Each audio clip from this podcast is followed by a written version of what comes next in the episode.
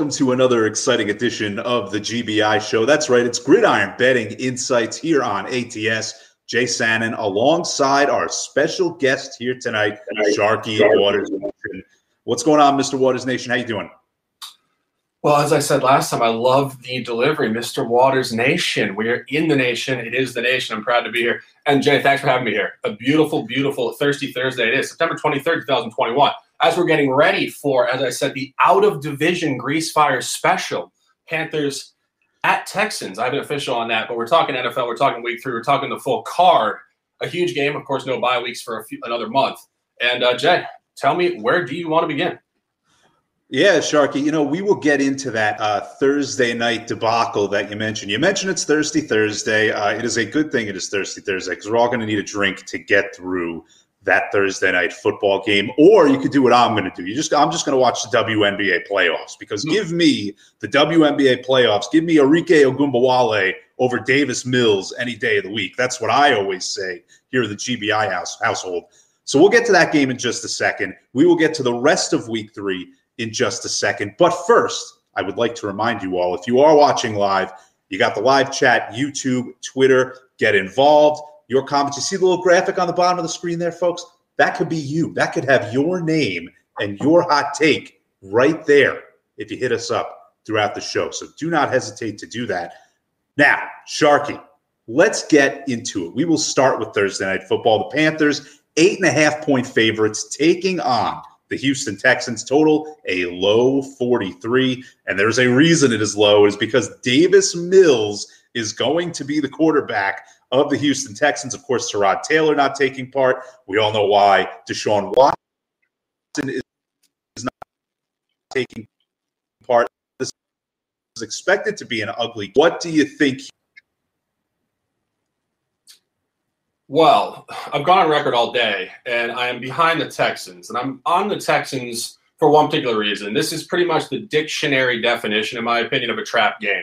Uh, when you look at what Carolina has done, they're 2 0 straight up on the campaign. They're 2 0 ATS in two polar opposite environments an out of division spot at home versus a very lackluster Jets team as a favorite. And the other side, a divisional game, a revenge game as a dog. So they covered as a dog at home in the division. They also covered as a favorite outside of the division. Now they go on the road outside of the division on a short week. And in the next game, they play at Dallas, follow that up at Philly if you really look at five games to start the season, this is the third out of five. So it is literally a sandwich, but this is the definition of a trap game. And go to the other side of it. Also, a 2 0 team coming in here, ATS, would be the Texans. Obviously, a 10 point loss at the Browns last week, which I did not have correctly. But I do think if you're going to compare 2 0 ATS versus 2 0 ATS, the letdown would come from the Carolina team as opposed to Texas, or excuse me, the Texans coming home off a double digit loss. Probably a little more fired up. Uh, obviously, Davis Mills out of Stanford. Not much to say there. I'm trusting just the general um, environmental analysis of the game. Jay? Yeah, and this is a situation for me where I'm not on the game myself. Like I said, I would rather watch the WNBA than watch the Panthers and the Texans on a Thursday night. That's just me. But when it comes to this game, this is the textbook situation. This will be a theme for me tonight where you're betting numbers and not teams in the NFL, right? Because the Houston Texans, not a team that we thought was going to be any good this year. They're one and one. The win came against Jacksonville. We're not going to put a lot of stock into that. But as you mentioned, 2 0 ATS, they were respectable for a lot of that game against the Cleveland Browns. And it's, as you said, you talk about a trap. If something seems too obvious in the world of NFL betting, it probably is, right? We're all sitting here thinking, oh, the Panthers look so good against Jameis Winston and the Saints that does not translate to a road game on a short week against a quarterback that you've only had a little tiny bit of tape to look at because he was only out there for a short period of time. I think that the Texans have the potential to be frisky as a dog tonight. I don't know if they can do it. I don't know if they can win the game, but I do think if you did have to take a side here, that would certainly be the look. I am 100% with you, Sharky. Yeah, without question. And uh, you know, we always talk about the market splits. This is a very public side. I believe 75% of the tickets are coming in here in Carolina. And the public, unfortunately, can't get out of their own way in terms of recency bias. And I said every day, it's not an insult to anybody, but the recent history does not just automatically repeat itself. Uh, the law of averages usually usually suggests it will go the other way, and it will go the other way rather quickly. So that's all we're going to say on that, I believe, and we should get to the Sunday slate. Yeah, thankfully, because again, this is not a game worth uh, spending a whole lot of time on. If yeah. you are watching it, good luck. I would suggest, again, go do something else, but that's just me. Anyway, on to Sunday. We will start with the 1 p.m. games, and we will start with a game that we disagree on, Sharky. We're going to get into it right away. Cleveland Browns, Chicago Bears. The Browns, seven and a half point favorites at home, total 45. Of course, the big story coming into this game Justin Fields set to make his first NFL start with Andy Dalton not competing due to injury. Sharky, we do not agree. I will let you make your case to start us off. Okay, well, yesterday I actually booked this at minus seven, which I did think was an important figure to get that at least for a push on a touchdown. Of course, this is not NBA basketball. Seven, seven and a half is actually a full possession. It could, could theoretically be three points. Um, but that all being said, I just looked at what Cleveland did last week. That was a letdown game for them. They covered and they played a really representative game in the first uh, game at Kansas City, and they came back and ultimately we were just really flat in the first half. Two really poor turnovers in plus territory right around midfield, uh, and still were up at the half and still won a game by 10 points. Uh, just a lackluster opponent, of course, the, uh, the Texans in there. And you kind of look at what happened last year as a reasonable corollary point. Uh, they came home in the first game last year, and they did not cover against Cincinnati. And then home game two, which I do talk about all the time in all sports, first came home is a little bit of a transition period off travel or whatever's going on. You oftentimes get a particularly bad first half, and then they get their wave in the second half. But then it completely reverses itself in home game two, and they come out a lot more focused and a lot more efficient. Uh, they did do that last year against Washington, and uh, Washington reminds me of this opponent type last year. Um, very good defense, questionable quarterback situation. They did win the game 34 to 20, and it was very similar line. And the lines do matter. I was talking about this. Vegas throws averages out for a reason. That was minus six. This is minus seven. And I do foresee a very similar type of game. I think Cleveland will win this game by double digits. Jay, you want to tell me why I'm wrong? I don't know. You know, you could very well be right. That's the thing with sports gambling, right? We all make our cases for these things, and it could go terribly sideways. I bet on I bet on the Golden State Warriors this year, the game where they lost by like sixty to the Toronto Raptors. So it's one of those things where who knows? Maybe you're not wrong. But again, this is a situation where I am betting the number rather than the team. I like getting the seven and a half with the Chicago Bears. Huge difference so far this season in yards per play output for both of these teams. Cleveland far superior to the Bears in that regard. But I like Justin Fields out there better than I like Andy Dalton. I think he is better equipped to handle the pass rush of the Cleveland Browns. He's got the mobility. And yes, he hasn't done it in the NFL yet, but this is not your typical, this isn't Davis Mills, right? When you deal with Justin Fields, this is a guy, he has played bigger games at the college level than he is going to be playing in on Sunday. So you know he's not going to go out there and freeze due to the moment. The question is, can he execute? I think he will do just enough in this game to keep it a one possession ball game. You also look at the fact Jarvis Landry, one of Baker Mayfield's favorite targets, he will not be playing. He is on injured reserve. Odell Beckham could be back. He's been practicing. But again, you only have one of those key wide receivers. And just something in general with the Cleveland Browns for me. They are a team that I do not like laying big numbers with because they love to run the ball, right? They are a team that likes to grind the clock. They love to use Chubb and those running backs as often as possible. That's really the strength of their offense, even though the public perception is Baker Mayfield shooting laser beams out to OBJ and Jarvis Landry. So I think it's going to be one of those games. They're not going to need to score huge, and I don't think they're going to. I think we're going to see something like a 28 21 type of affair where it's pretty reasonable. And I think that the Bears will cover at the seven and a half. Love getting the always all about that. Now, sure, I guess we're still technically in the Midwest or at least dealing with an East Coast team this time that, that's outside of flyover country, right? We're talking about the Baltimore Ravens, eight point favorites taking on the Detroit Lions, total of 50. Of course, the Ravens with the most impressive win, in my opinion, last Sunday when they beat the Kansas City Chiefs at their own game by putting up a ton of points. Do you think they do it again and they blow the Lions out of the water, or do you think we have a competitive performance here from Detroit? This is a tough one for me. I didn't really go into immense detail on this. When I first cased the game, I obviously knew that Baltimore was coming in here off a massive, massive win. Of course, that was the first time Lamar Jackson had gotten over the hump against Patrick Mahomes in his professional career. Uh, there's not much bigger of a high than that for him in a small window, a couple of years in the league. Um, so naturally, there's a letdown effect. But then you look at what Detroit did in Week One at home in a similar figure against San Francisco. Uh, they did get fortunate to backdoor it. And again, we, we've been saying this. It seems to be a trend over the first 10 minutes of the show. Uh, take the names off the jersey. Look at the numbers. And when Vegas weights Baltimore in the same environment that they did San Francisco, and we saw that game played, San Francisco was up significantly in that game and had to get like brutally backdoored to cover. Uh, I think just as a dispersion point, if this game plays similarly, you can't necessarily back, you can't necessarily uh, bank on Detroit backdooring again in the same fashion to go two and zero oh ATS at home in very similar environments versus teams that are expected to go deep in the playoffs. I would lean Baltimore here for those reasons. You know, I actually I would lean the over more than I would lean one side or the other here. The Lions haven't been terrible on the offensive side of the ball. A lot of it's come while they've been chasing the game. But I mean, you look at Jared Goff's first half against the Packers this past week. It was a masterpiece. He was dropping dimes to Hockenson. He looked really good. And he's a quarterback who he's not as volatile as a guy like, say, Jameis Winston, right? He's throwing short a lot of the time, a lot of high percentage passes, even if they aren't going to take the top off a of defense you know he's not just going to be hucking the ball downfield, incompletes, interceptions, things like that. And I think that works against the team in the Ravens that hasn't showed us a lot defensively so far this season.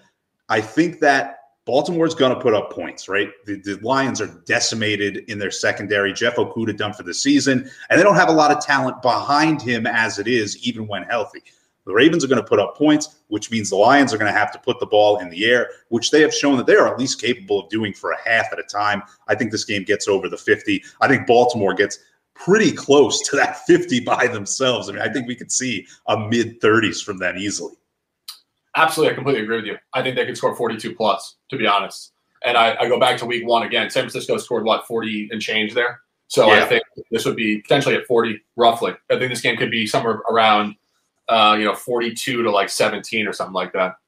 Yeah, to me, like a like a 30 to 23 is pretty easy in this game, pretty easily attainable for both yeah, squads. If, I if you think uh, Detroit's going to compete at that level for sure, but I, I yeah. think I think regardless of the gap, I think it'll go over. I think it's a good look for sure.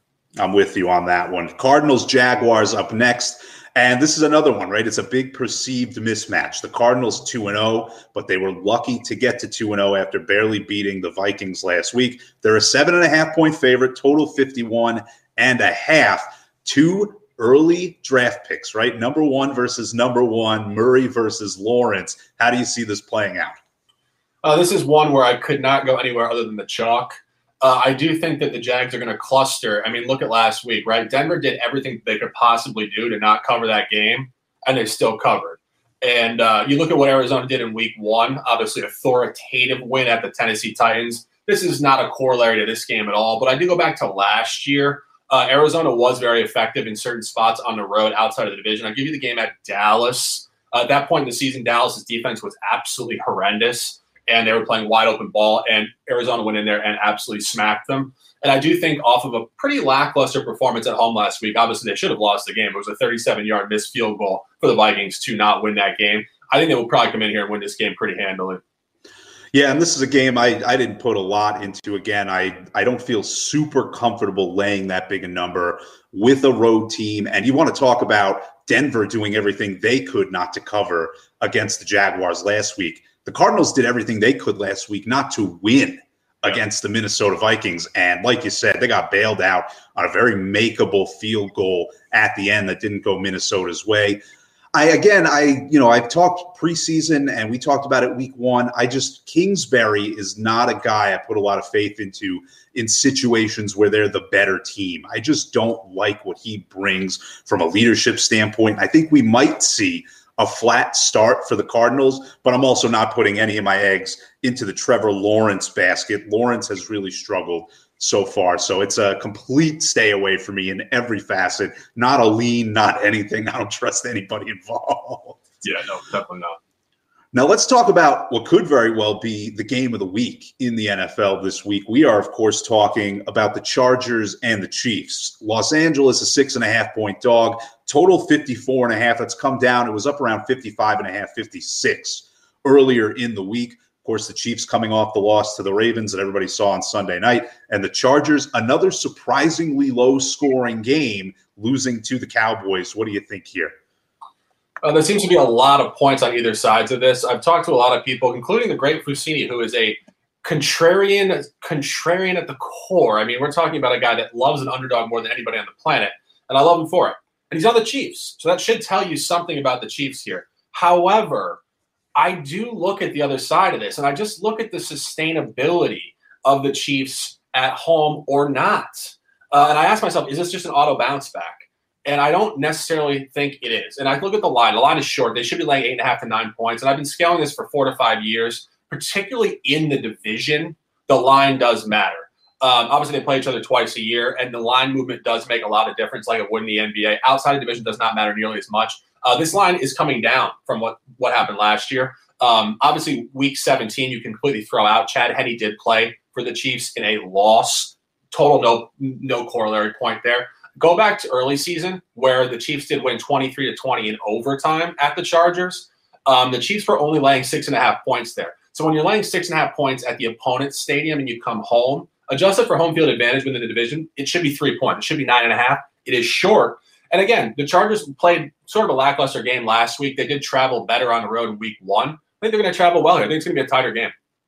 You talk about being a contrarian, and Shark, there is nothing I wanted to do more than smash the under on this game, but I got scared off of it due to some injury concerns. I mean, you got Joey Bosa, a foot and an ankle. If that under is going to come in, they're going to have to get some pressure on Patrick Mahomes, and who knows if they'll be able to do that depending on Bosa's health.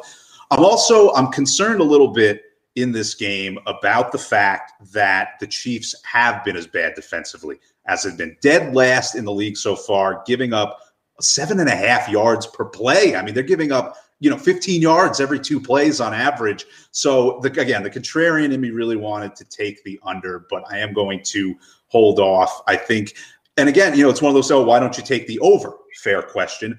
My problem there is that the Chargers have not been cashing in on drives. I mean, they have been moving the ball between the 20s at will, but settling for a lot of field goals. And you can blame the flags against the Cowboys last week, but even against the Washington football team, aside from a gift touchdown off a turnover inside the Washington five, only one touchdown that whole game. I'm concerned there. So uh, again, another stay away from me. I don't trust the Chiefs defense enough to lay a big number. We got Locke of Gibraltar weighing in saying he thinks a 31-27 Chiefs victory is the yeah. way to go. And, uh, and just one final point on that. Uh, the Chiefs are due to come down in their points scored. Uh, two inflated totals in weeks one and two. And I think if they were going to do it, it would come against this Chargers team. So last point on that. Yeah, and it's one of those things where you know, again, we we asked again during the Lions talk there, how good is the Ravens defense really? They've been struggling against Vegas too, not just the Chiefs. So yeah. I think that's certainly a fair point to be yeah. made. Now let's move to a game that a few years ago would have been like a possible Super Bowl preview, not so much right now. Saints Patriots, the Saints a three-point dog on the road, total 42 and a half. Old Jameis returned last week. He was slinging turnovers. The Saints weren't moving the ball. They got crushed by the Panthers. While the Patriots, they did what they were supposed to do. Bill Belichick added another rookie quarterback to his wall of rookie quarterback heads hanging above his fireplace. Do you think the Patriots defense steps up against here against the uh, Saints? Yeah, I'm not sure about the total here. I went back through the history of this matchup. Uh, the Patriots have won five out of the last six. Of course, that is dating back to the late 1990s. This is a Tom Brady sanctioned event. Of course, the team has completely turned over, so we can't really compare any of the previous environments. This is a really tough game for me to cap. Uh, obviously, you do get the Saints off of a really poor performance in the division, which I think most sharps had last week. Carolina was a really sharp take there. Now it's a bounce back. But on the other side of it, they've been on the road for three weeks. They weren't supposed to be on the road for three weeks. Of course, they were out of their home stadium because of a hurricane in week one in Jacksonville, but they have been on the road for three weeks. So in Jacksonville, Carolina, now New England, outside of division. New England defense has been good for two straight weeks. And I think what you saw in week one largely was a very poor defensive effort from Green Bay, where Jameis sliced them up, but he only threw for 147 yards. So it wasn't like they were doing anything super crazy. There was just it, it just was a weird game. And I think that there will be a lack of points in this game, to your point. And I think ultimately the sharp look here would be New England. I won't be on it, but I do think the sharper angle would be New England here. Yeah, I'm not on the game yet either. I'd like to see if a two and a half pops up uh, closer to kickoff in this game. Uh, you talk about the Panthers being a sharp take. Well, I uh, I was on New England, I was on New Orleans last week, and uh, my reason for that was I had simply rated New Orleans higher before the season than a lot of people. So it was not an overreaction to the Green Bay game. Instead, it was uh, trusting my own rankings of the teams, and it went terribly. Much like that Warriors bet against the Raptors way back when, that bet went terribly as far as this game goes, I'm with you. I think that the I think the Patriots is the way to go. I would like to wait to see if we can get a two and a half. But so far, listen, Mac Jones very efficient so far, completing over 70% of his passes. He's managing the game very well. And as. I always say, there's nothing wrong with being a game manager because you're not out there wrecking the game. Jameis Winston, he helped wreck the game last week for the New Orleans Saints. He's completing under 60% of his passes. I'm I'm getting concerned with the Saints. I'm going to hold off on this game, see if a better number pops up. But I'm with you. I think that New England is the way to go here. Now, Shark, would you like to go south here? Would you like to go to the south? Because that's where we're going to go. You don't have a choice. I'm making you anyway. Indianapolis Colts, Tennessee Titans, AFC South battle. Colts a five point dog, total 48. Carson Wentz dealing with injuries to both ankles. He's got Steph Curry syndrome. Do you think they can overcome that and cover against a defensively challenged Titans team, or do you think Tennessee gets back on track? Yeah, I actually went on Twitter last night. Shout out to Twitter, great app and a great avenue for us to drive access towards. But um, no, I said I thought the Colts was a very, very good look. And I went back through the matchups. The last three times the Colts played in Tennessee, they did win outright. And I think it's fairly noteworthy because obviously there's quarterback ambiguity coming into this game. We don't know if Carson Wentz is going to play. Of course, uh, Jacob Eason Six six product, number one pro style recruit coming out of high school in 2016. Uh, that's a big time player right there at uh, Georgia and Washington. So I don't think necessarily that would be the, a problem. But if you really go back through it, Andrew Luck beat them on the road. Then Jacoby Brissett beat them on the road. Then Philip Rivers beat them on the road last year. And again, I, I, made a comment, but I do think there's something to be said about this longer regular season this year with one added game in January. I think playoff teams from last year are coming into this a little bit more like NBA teams which for the first time ever, there is first of all a less less of a preseason schedule, and then there's also this in the back of their mind knowing they have to play more games later on. So I think you're seeing teams like the Titans, the Chiefs be another good good example of this, who are not playing their best ball in September, and it makes complete sense. And I think you get an 0 2 Colts team coming in here. They're scrappy, they're well coached, it's a great defense, and again, they've traveled sustainably well within the division to Nashville. I like this at plus five and a half. Yeah, I think that if I if I were to take a side here, it would be Indy as a five point dog. It was five and a half earlier in the week. Yeah, I would like to know who's playing quarterback before I choose to get involved. Um, I'm not particularly high on Wentz, but I would at least like to know whether it's going to be him or somebody who hasn't seen any real action at this level before. But that Titans defense, I mean, it has been abysmal so far, giving up over 400 yards a game. Of course, early in the season, when you talk stats, you're talking small sample sizes right now. But it is concerning for that Tennessee team. Are you giving up 34 points a game right now? Should be 0 2. I mean, Seattle really gifted them that game, of course, out in the Emerald City. So uh, this is a Tennessee team where, yes, they come back home. That's great. But like you said, the Colts are no strangers to winning there, and that defense of the Titans is certainly not giving me any confidence to take them. To me, it would be Colts or pass. I'm 100% with you. Now it is time, Shark, to get the tables because it is time to talk about the Buffalo Bills at home taking on the Washington football team. Football team, seven and a half point dogs on the road, total 46. And this is a Washington team that they could be 0 2 had the Giants not been offsides on that final field goal attempt on Thursday night football. Long week to prepare for Washington. Do you think it helps them at all in Orchard Park? This is a tough one for me. I think the number is really sharp. It's that really unfortunate seven and a half. Again, we just mentioned it, but that's one uh, possession after a, a, touchdown, and it's just brutal to cap. Uh, I look back across what happened last year with the Bills. Of course, we've talked about this before. The Bills were sustainably amazing against the spread last year, similar to Pittsburgh. So just when I zoom out, the question I ask myself is are they going to continue that for two straight years, particularly with more adjusted lines? I don't think this Bills team would have been laying seven and a half to eight points a year ago in this environment. I just don't think books had them graded at that point, which makes it that much harder to cover. you know, when teams get adjusted to more of a championship style of uh, line environment, they don't cover as much. And um, you know, when I look at what happened the previous two games, it's kind of hard to cross-reference the Bills road game with a divisional home game on a short week against the Giants, who do play sustainably well in the division. And of course, week one, Chargers coming in there in a just total flyer spot, which I did have the Chargers there. Uh, I don't really have a good feel for Washington coming in here in this particular environment, and I also don't love buying the Bills again off the 35 point blowout in Miami. This would be the definition of a no play for me. Yeah, I'm uh, I'm not on this game either. Um, I think that the the defense of the football team has been a little worrisome so far. It didn't show on the scoreboard against the Chargers. We talked about their inability to cash in when they've moved the ball deep into enemy territory so far this year. But Washington, they were gashed by that offense of the Chargers, and then they made Danny Dimes look pretty competent last week. Which, as a Giants fan, I can tell you that's pretty hard to do.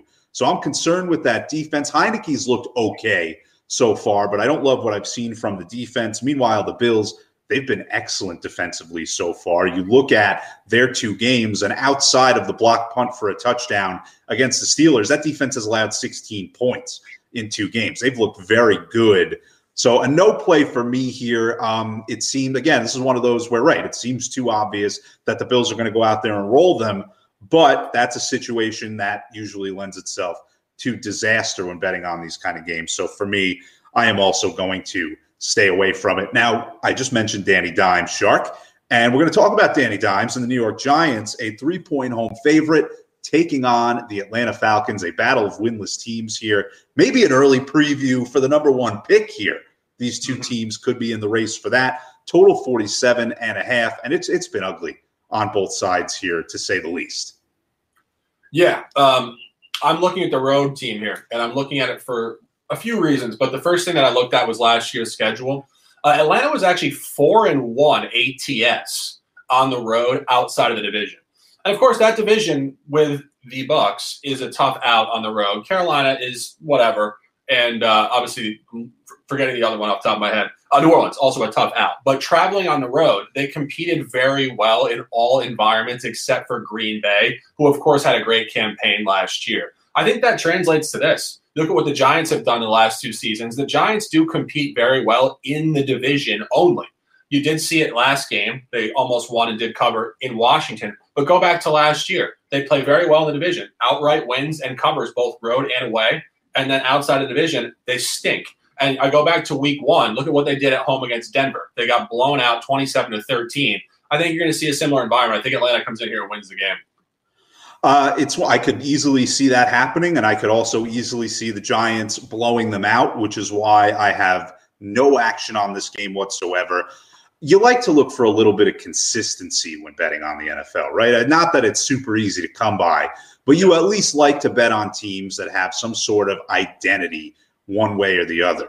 Well, the identity for both of these teams is the complete lack of one, as far as I'm concerned. I mean, culturally, these might be the two worst franchises outside of the Texans in the NFL right now. And both teams are so woefully inconsistent on both sides of the ball that, uh, you know, to me, I, I have nothing here. Matt Ryan, eh, he's on the downslide here. And Daniel Jones, he's never ascended the hill that Matt Ryan has gone up and subsequently going is going back down on. I just I don't see any reason to play this game. I could see it going either way, and I want nothing to do with it. I don't even want to watch it. I'm a Giants fan. I don't even want to watch the game. That's where they have me at this point in time. Just tank, just tank, and get somebody good to play quarterback, please. Yeah. Let's go to better teams here, Shark. Let's go to the AFC North. The surprisingly decent Cincinnati Bengals taking on the Pittsburgh Steelers. Spread is three in favor of the Steelers, total 44. What do you think here? Yeah, I'm looking at the Bengals here, here, and I've said it before. I said I just said it 10 minutes ago. The Bills and the Steelers for me in a very similar camp. Obviously, smoking hot either ATS or straight up last year.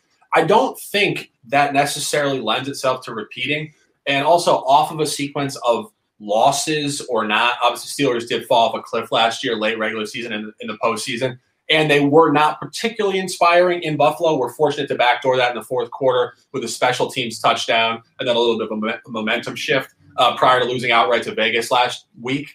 And I think Cincy comes in here, Cincy did lay down effectively to Chicago, they were down 20 to 3 in the fourth quarter. Uh, Justin Fields came in there, turned the ball over, and the game got close. But I think that was definitely a bit of a trap game last week. I fell for it. I had Cincinnati and I lost that bet. But that being said, evaluating, I think looking back, that was the trap. I think they were a bit of a look ahead off a home win with Pittsburgh this week. Uh, and the line is effectively very short. This, again, based on recent history, should be at least five and a half, six, six and a half. It's opened at four and a half and it's come down. I think mostly sharp action on the Bengals. I think the Bengals are the sharp look. I will not have an official on this. I'm probably only playing three or four units this week, and this is not one of them. Yeah, I, am not on this game myself. If I were to, I think I'd side with you here on the Cincinnati Bengals. I, you know, it's it's a perception versus reality thing here, right? The Steelers, they have this pristine reputation going back decades and decades. They've been the better team in the AFC North in the recent history of these two teams. But you look at the numbers, I mean, Joe Burrow has been substantially better than Ben Roethlisberger this year. And that's not necessarily a high praise of Joe Burrow. Roethlisberger has just looked completely over the hill. I mean, he has looked washed, like not not nearly as mobile as he used to be, and he wasn't the most mobile guy previously. I mean, he's looked like uh, the Tin Man and the Wizard of Oz. He looks like he needs the oil can every time he goes out there on those old joints. And I'm with you. I think that the Bengals are on kind of the upward trend as of right now. And I think that the opposite is true of the Steelers, which I think will make this a close game either way. Nothing that really stands out to make me want to play it personally. Now we'll go to a game featuring a rookie quarterback in Zach Wilson and Teddy Two Gloves, the cover machine for the Denver Broncos. The Broncos a 10 point favorite now in this game, total 42. I am betting this game. I am holding my nose and taking the Jets. I want to know where you're at on this one. Uh, I am in, in, agreement with you. I'm not playing this personally, but I have been in a lot of chats with actually our esteemed friend, the Lock of Gibraltar, and our great friends, the best people in gambling Twitter. A lot of sharps in there. And I think the sharps in there, who I trust deeply, align on this take for the Jets. Uh, again, you always talk about environmental shifts. We've been talking about it for 30 minutes, and we're going to continue.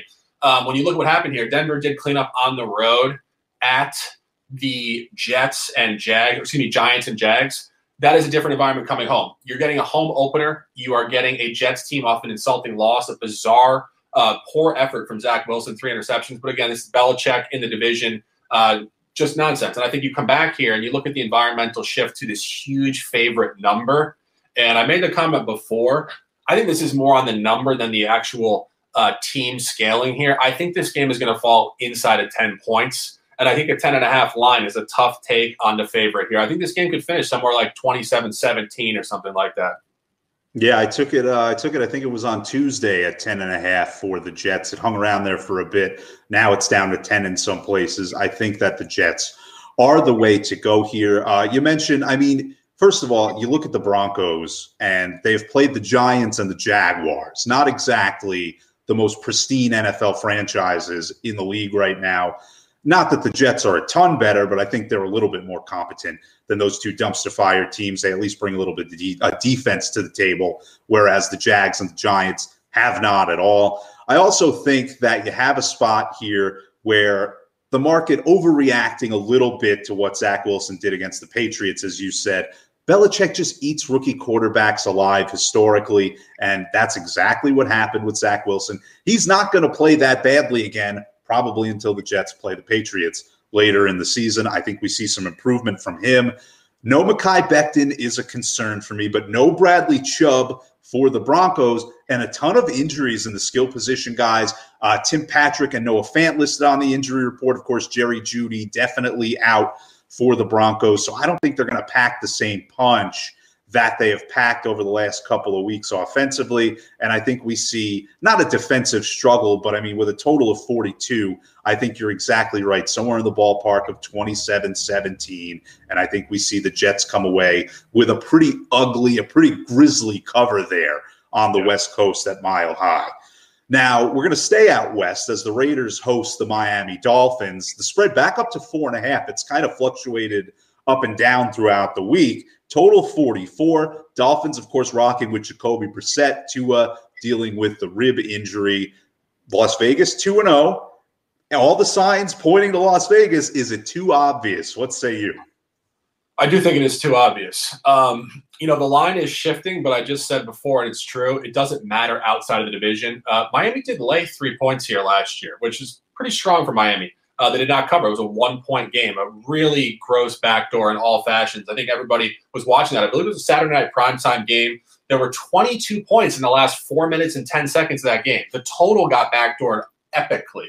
Uh, that being said, Miami comes in here with Jacoby Brissett, and they come in here off a 35 point loss at home in the division. And I think I made the comment, I, I keep saying that because I did a show before, so I'm going through it again. But um, I made a comment before about Vegas as a travel point. It doesn't strike me as being overly hostile.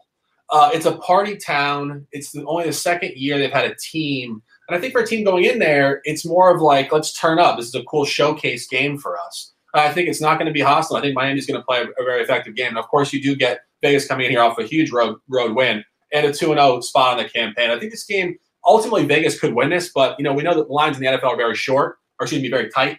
Uh, this could actually be a three point game final. So I think the plus four is the side here.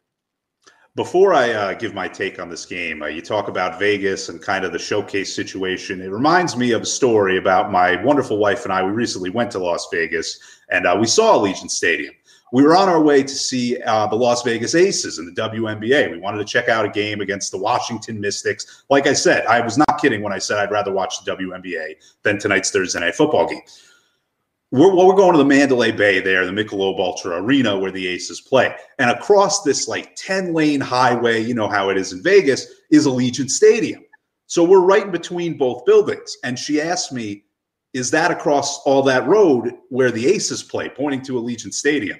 And uh, we had a good laugh because no, that NFL stadium is not where the Las Vegas Aces play their basketball in front of vastly fewer people than the number that attend NFL games. So, yes, you're right. It is a big, beautiful venue, that Allegiant Stadium, something that both my wife and I can attest to.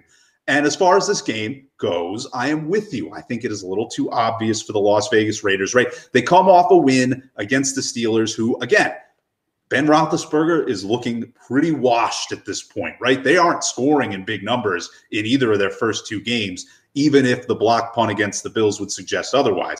That does not reflect well on the Raiders. And I think anytime you have a 2 0 team against a, a backup quarterback, right, you're rushing to bet this number if it's inside of a touchdown. Think about why it's there. The Dolphins, solid culture with Flores, good defense to keep them in the game. I think this game is going to be a little closer than people think. I don't want to play it with Jacoby Brissett, but you you can't tell me you'd be surprised if you saw this game end within a field goal and was close just like their game last year. Now we're going to get into some much better games, Shark. And I'm really excited because there are some good ones this week. Another possible game of the week contender here on Sunday, talking about the Rams and the Bucs. The Rams opened as favorites in this game. Now the Bucs are one and a half point favorites of their own. Total of 55. Both teams 2 and 0. This could be an NFC championship game preview. What do you think happens? It's a good question. There's a lot of counterpoints either side. The first point I looked at, the Rams did actually win last year in Tampa Bay. I believe it was about week 10 or week 11, somewhere around there, 27 to 24. And again, the Bucs didn't really hit their stride last year until very late in the year. And I don't think most people had them winning the Super Bowl coming into the playoffs. Uh, stealing the, the, title game, obviously in Green Bay, was a bit of a surprise to a lot of people. Um, that all being said, the number here would lean towards the Bucs. The Bucs did lay minus four at home last year. It's opened at one and a half. Two and a half is a half point short. Again, these these half points do matter in terms of the way that Vegas averages uh, these lines. Uh, you look at, of course, the Rams. The Rams did beat down the Bears in week one at home as a favorite. Functionality change. Home favorite versus a bad team versus a small dog versus the champs. Uh, the line for me would suggest Bucs. However, I don't love the fact that the Bucs out of division road games last year were all against bad teams. Uh, if you really go through it, they played five games outside of the division. It was Bears, Giants, Detroit, and a couple other teams. It was just all bad teams. So we've never seen the Bruce Arians, Tom Brady Bucs in an environment on the road outside of division against a top level team. I'll have the TV on. I will be watching. I will not have a play on this game. Yeah, I'm with you. It's a no play for me. I would lean the opposite way. I would lean the Rams only because you're dealing with a team in the Bucs who are the defending champions, who do have Tom Brady. They get a lot of the love from, you know, Joe Sixpack betting these games recreationally. I think that the Rams have been more impressive on both sides of the ball so far. Matt Stafford is averaging over 10 yards per attempt through two games. I mean, he's lighting it up. He's been better than Brady in every statistical category outside of touchdowns so far. And I love the way that the Rams handled their first test on the road last week against a pretty decent Colts squad. Uh, it took a lot of heart for them to make the right plays at the end of that game as opposed to capitulating on that maybe they would Goff been at quarterback. I loved what I saw from the Rams last week. And again, this is a game where it feels a lot more important than it is, right? You're in a 17 game season. Both of these teams are going to be in the playoffs, barring some kind of horrific injury on one side or the other. Uh, this is a game that means a lot more to us than it means to them. I think the Rams take it at home, but you know, again, we could easily see the Bucs flip it later on in the season and beat them in the playoffs. That's just my take on that contest. Now, two teams that played very exciting games last week might not be quite on the level of the Rams and the Bucs are Seattle and Minnesota. Seattle, a one and a half point road favorite. The rare 4:25 p.m. Eastern start in Minnesota for the Vikings as they host the Seahawks. Total 55. Both these teams coming off of agonizing losses last week. Who do you think gets up off the canvas and gets a win? This is a tough one. Uh, one point game in Seattle last year, 27 to 26. Uh, Seattle won, and it was a heartbreaking loss for Minnesota. Minnesota was not very good at home last year, but I think if you really look at the teams that were really affected by the no fans environment due to COVID, Minnesota would be one of them. That's a loud stadium up there in, in Minnesota. Of course, it's not as hostile as it might have been if it was an outdoor stadium in December in the freezing cold, theoretically, but it's loud, it's hostile, and they like to show up. Uh, that being said, when you go back to last year, one thing that did stand out to me is the totals at home were super high. And I think you're going to see a lot of points in this game. Uh, Seattle had a bizarre split last year. Their first four road games all went over, and their last four were all lower scoring. Uh, so there was a weird split midseason, but I think it was more opponent driven. They went under at Washington. Um, they played a low scoring game against another good defense. I think you're going to see points here at 55 over would be my best look. I think the game's going to be tight down the stretch and just another one of these real like college style games almost from Seattle and Minnesota. Shark, I am with you. You read my mind with the home overs for the Vikings last season. Seven and one to the over were the Minnesota Vikings, and I think we see the same thing here. It's their first home game of the season. And let's face it, they haven't looked good defensively in either of their games, right? They let Joe Burrow move the ball all over them, let Kyler Murray throw for 400 yards this past week, taking on a Seattle defense that hasn't looked great itself. They gave up over 500 total yards to the Titans last week. I think we see points in bunches. Um, and it's nice, right? Because you have that kind of convenient look for the over, but you're also not forced to play either of these two teams that have shown that they're not super reliable in closing out games. So if I were to take a side, it would be the over 55 in this game. Now we've closed out all day games. It is time to move on to the night show here. First Sunday night football. Packers plus three at the Niners. Total 50 and a half. Packers played a great second half to beat the Lions. How much of an accomplishment is that really against the Lions? The Niners, they locked up the Eagles last week to move to 2 and 0. Who do you think comes out on top in this game? That again, a ton of eyeballs are going to be on. An excellent matchup for Sunday night. Uh, this is a really tough one for me. And the way I cap is I usually go through the day games, and then later on, I'll actually look this in a little bit more of an official way before potentially playing a, a Sunday night game. Uh, obviously, a little, a little bit of a burnout factor on Sundays. A lot going on between 1 and 7 p.m. However, at 8:20 p.m., we do find ourselves here in San Francisco. Uh, Green Bay came in here last year and throttled them, but they throttled a Nick Mullens led Niners team. Uh, Jimmy Garoppolo had gotten hurt the previous week. And of course, that was a reactionary game for Green Bay to having lost the NFC Championship game the previous year. So we're starting to get a little bit of a flow here. Niners win the NFC Championship game. Packers come in and revenge them against Nick Mullens. Now you have to ask yourself, who's going to be more pissed off in this game? If I had to answer that question, I would say San Francisco last year was not representative of their quality across an entire 16 game calendar due to injuries and a lot of sketchiness. They're 2 0 on the campaign already. Revenge game got beat by 17 points last year, were obliterated in the first half at home. I think they come out here ready to go. If I had to lean aside here, I would take San Francisco. That doesn't mean I'm not going to have an official play on this. It just will come on Sunday afternoon for me.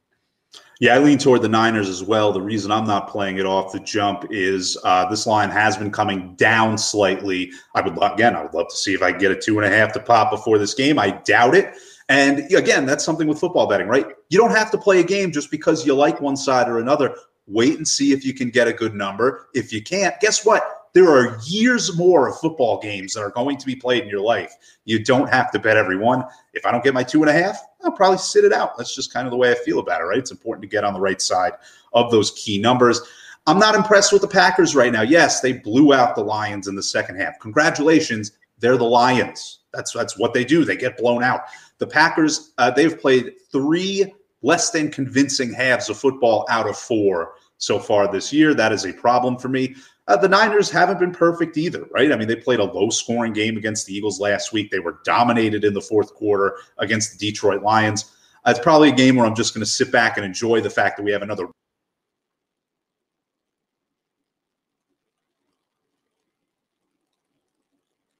really for there. Monday night football finally. And that's right because we have a game that we don't have to spend a lot of time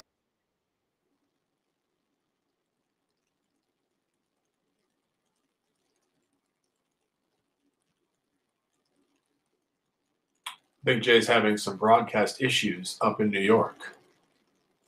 I am not sure. However, Monday Night Football, Eagles at Cowboys. I'll jump into it as we flow here.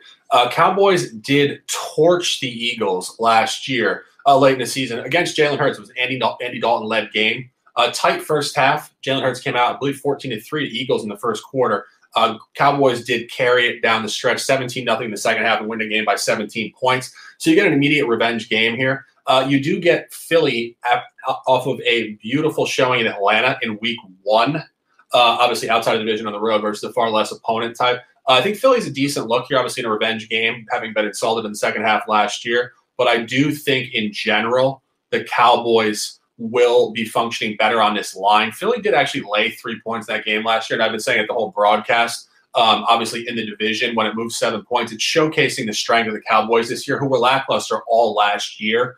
Um, obviously, a lot of injuries. Dak Prescott got hurt middle of the year. COVID really hurt them. And their defense was terrible. Uh, Mike McCarthy said it on Hard Knocks. He wasn't wrong. It was an excuse, but a lack of preseason and exhibition games last year without fans in a lot of arenas really threw off their flow.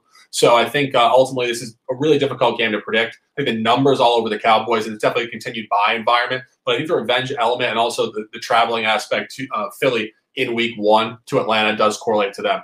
Um, I'm not sure what happened to Jay. I'm not sure if his internet is coming back or not. Um, I can't officially close the broadcast. If anybody's watching on my channel, what's going on, guys? It is the Shark. We're dominating. Uh, let's go Houston tonight. And uh, we'll be on here tomorrow, Shark and the Gun, 9 p.m. college football talk on my channel and Guns Picks. Follow him, G U N Z Picks on Twitter. And uh, J Money is Money will be hosting myself and the Shark, uh, excuse me, myself and the Gun. I am the Shark. God damn it. On uh, Sunday morning. And we'll be doing 11 a.m. We'll be doing 20 minutes of our top four picks and competition picks, GPO Lock, Cappers Collective Competition and uh, we'll be doing that. So that's the lineup this week for me. Tomorrow night, 9 p.m. college football. I'm going through it in the best detail that I'm possibly capable of in the next four or five hours. And then obviously Sunday NFL, the 11 a.m. broadcast, which is the best energy of the week. I know I wake up every NFL Sunday in a totally different energy space. I am hyped. I'm jacked. You only get 17 of them. You get 18 of them this year, but that is ultimately what we're dealing with here.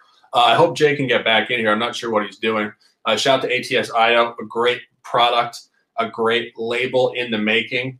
And um, the beginning is now. It's a beautiful fall 2021 campaign. We went through hell and back in this in this world, and it's a beautiful thing to be here, really. And um, yeah, Jay, Jay said his internet bailed out. So I'm signing out. Thanks for listening, guys. Sharky Waters Nation, nine words of lifestyle. Ride the wave or get out of the water. Uh, tune in tomorrow at 9 o'clock. Set your notifications. Sharks and sports for those who don't follow. Uh, we're dropping the top college football plays. Fast flow. This is 50 minutes. We're doing 20 minutes, so we get in and out real quick. Top looks, top angles, and all the hype we need. Sharky Waters Nation, Jay Sanin, otherwise known as GBI, Gridiron Betting Insider. ATSIO. Thanks for listening, guys. Be on here tomorrow.